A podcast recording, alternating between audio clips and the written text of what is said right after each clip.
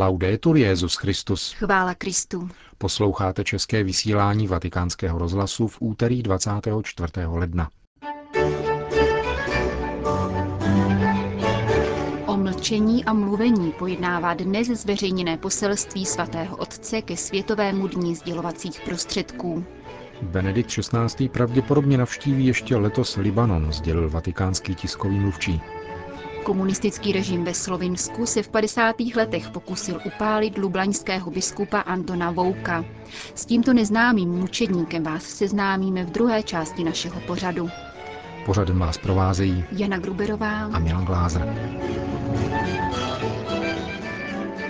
Zprávy vatikánského rozhlasu. Vatikán. Vztah mezi mlčením a mluvením je cestou evangelizace.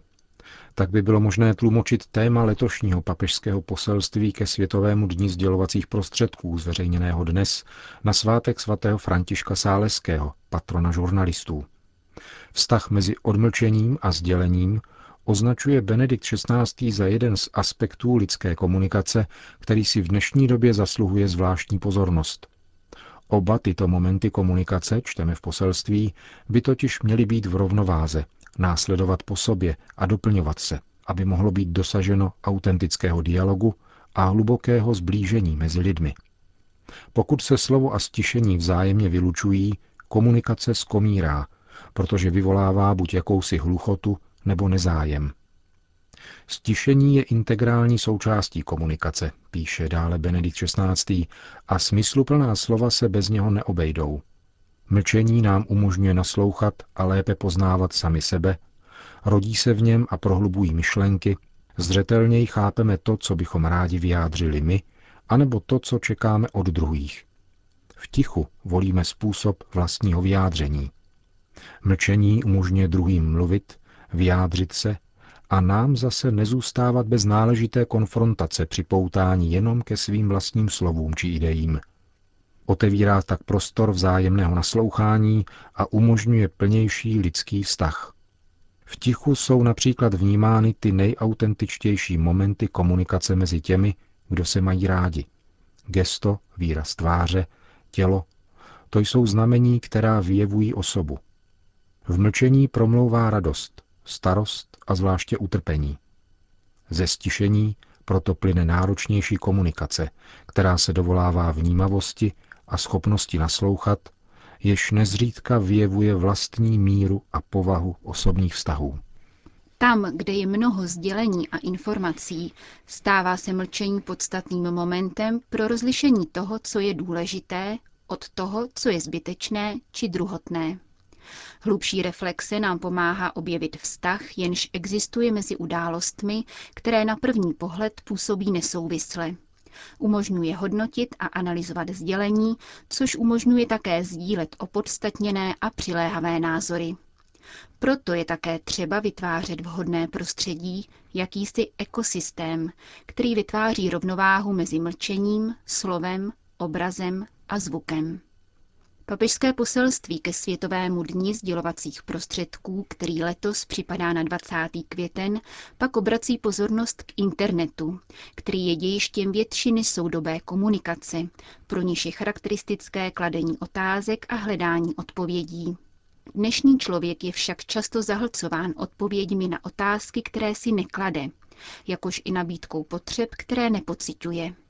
Právě proto je odmlčení a stišení velmi důležité pro rozpoznání a určení otázek opravdu důležitých.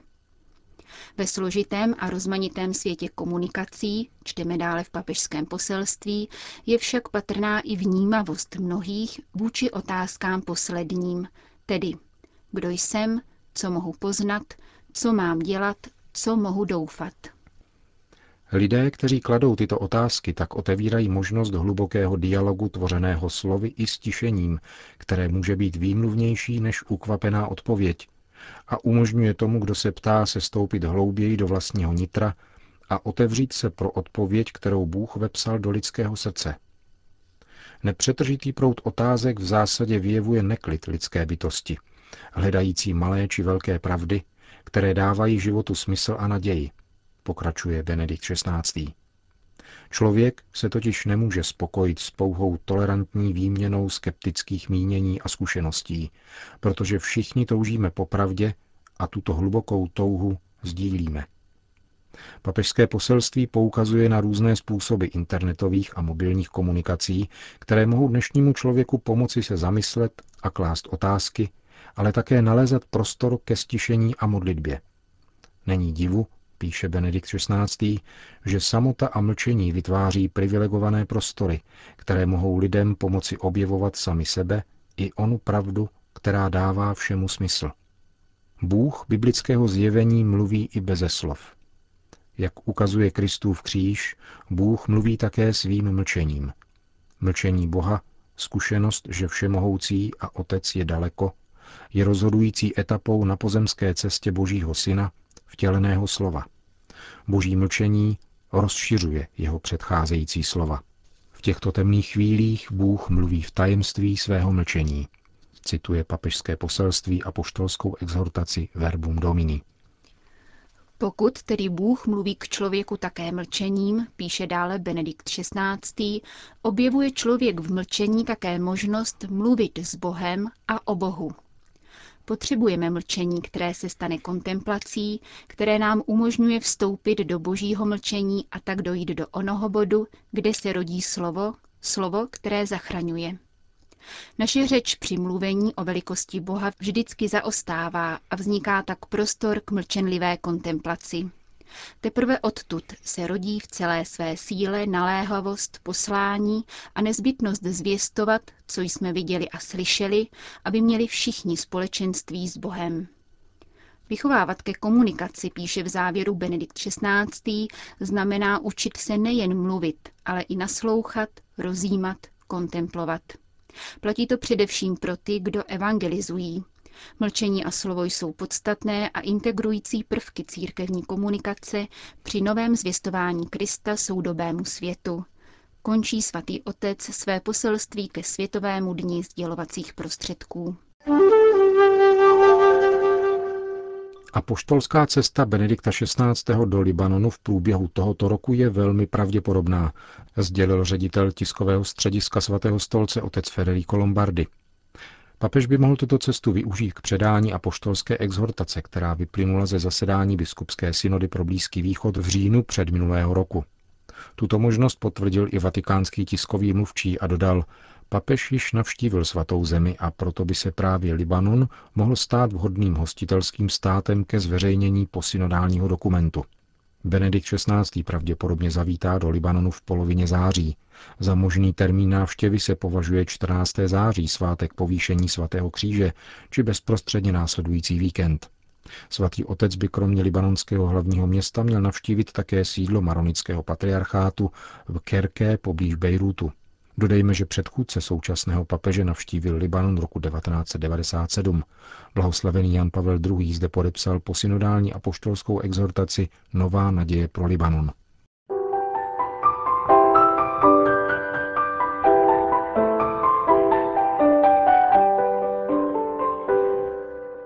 O uplynulém víkendu si slovinští věřící společně se svým arcibiskupem monsignorem Antonem Strézem připomněli 60 let od zápalného atentátu na lublaňského arcibiskupa monsignora Antona Vouka. Psal se 20. leden 1952, když v malebném městečku Novomesto rozlícený zmanipulovaný dav pojal úmysl zapálit ďábla, tedy svého pastýře. Teprve nyní po více než půl století současný lublaňský metropolita požehnal bystu svého předchůdce a na závěr eucharistické slavnosti se modlil za brzké blahořečení málo známého mučedníka komunistické doby. Kdo však byl tento muž, který slovinské katolíky neochvějně provedl hrůzami druhé světové války a tyraný 50. let? Na dobových fotografiích upoutá jeho vzrostlá a stále vzpřímená postava – Pamětníci vzpomínají na jeho zvučný, baritonálně zabarvený hlas, který i před početným zhromážděním nepotřeboval ozvučení. Monsignor Vouk byl brilantním řečníkem a strhoval věřící svými promluvami při velkých lidových pobožnostech, dodával jim odvahu a útěchu. Málo kdo tušil, že tento duchovně i fyzicky moutný člověk trpí chatrným zdravím. Jeho celoživotní onemocnění se projevilo v necelých 30 letech, když působil ve svých prvních farnostech Metlika a Tržič. Několik měsíců před vypuknutím války proti Jugoslávii tehdejší lublaňský biskup Gregory Rožman jmenoval Antona Vouka kanovníkem katedrální kapituly a zamýšlel mu svěřit vedení nového semináře. Válka však změnila běh událostí a monsignor Vouk se věnoval kněžím, prchajícím z oblastí Slovinska okupovaných Němci, kteří se uchylovali do Lublaňské provincie, obsazené italskou armádou. Na sklonku války se stal generálním vikářem a rok poté pomocným biskupem Lublaňské diecéze. Jako své biskupské heslo si Anton Vouk zvolil úryvek z 11. žalmu In Domino Confido. Zajisté mu právě tato důvěra napomohla obstát při mnoha následných zkouškách. Státní úřady dali Voukovi i hned na vědomí, že jeho jmenování neuznávají a přislíbili mu nemalé obtíže. Tento slib, jako jeden z mála, také během celého jeho biskupského působení dodrželi. Po skončení války Slovinsko opustilo asi 300 kněží. Z těch, kteří neodešli, bylo 429 odsouzeno bez regulérních procesů k dlouholetým trestům, často opakovaným.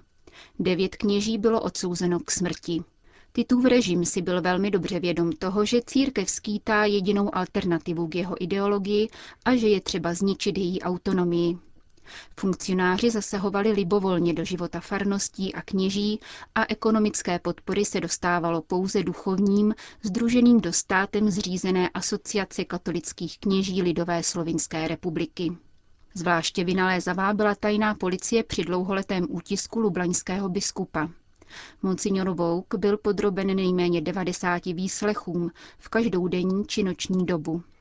On i jeho spolupracovníci byli neustále sledováni, nemluvě o domovních prohlídkách v biskupském paláci a sledování korespondence.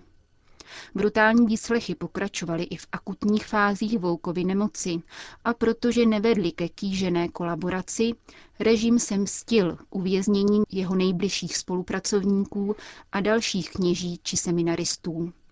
Lublaňského biskupa však slovinská tajná policie nechávala na svobodě, vystavujíc ho tak nesmírnému psychologickému tlaku, který vyvrcholil fyzickým terorem. Pokusy o otravu, Případy far, kde Vouk přespával při svých pastoračních cestách, až ke zmíněnému násilnému činu v Novomesto. Monsignor Vouk zde 21. ledna roku 1952 vystoupil po 80-kilometrové cestě vlakem a ocitl se tváří v tvář rozlícenému davu. Někdo je polil benzínem a zapálil, zatímco zástup křičel hoř ďáble, zdechni ďáble. Biskup se snažil zbavit svého pláště a především umělohmotného kolárku, který mu působil největší popáleniny. Celá scéna trvala přes čtyři hodiny, během kterých se agenti tajné služby nesnažili minimálně zmírnit vyprovokovaný dav. Naopak, zamezili přístupu lékaře či sanitního vozu a donutili popáleného biskupa ke zpáteční cestě do Lublaně. Během jeho dlouhé hospitalizace dokonce pokračovali ve výsleších. Agresoři z Nového města nebyli nikdy potrestáni, Komunistický režim je neváhal bohatě odměnit. Monsignor Vouk přežil, avšak zřetelná jizva na krku jej doprovázela po zbytek pozemského života jako znamení jeho mučednictví. Po smrti lublaňského metropolity Rožmana byl jeho nástupcem jmenován biskup Vouk a po dlouhých průtazích dostal povolení k cestě do Říma. Při osobním setkání s Janem 23. prosil nový lublaňský arcibiskup o odpuštění, protože nemůže kvůli své nemoci před papežem pokleknout. Svatý otec na to reagoval slovy. Jsem to já, kdo by si měl před vámi kleknout. Monsignor Anton Vouk zemřel ve 63 letech na následky svého podlomeného zdraví. Diecézní beatifikační proces byl uzavřen v roce 2007 a jeho akta byla předána z Lublaně Vatikánské kongregaci pro blahořečení a svatořečení.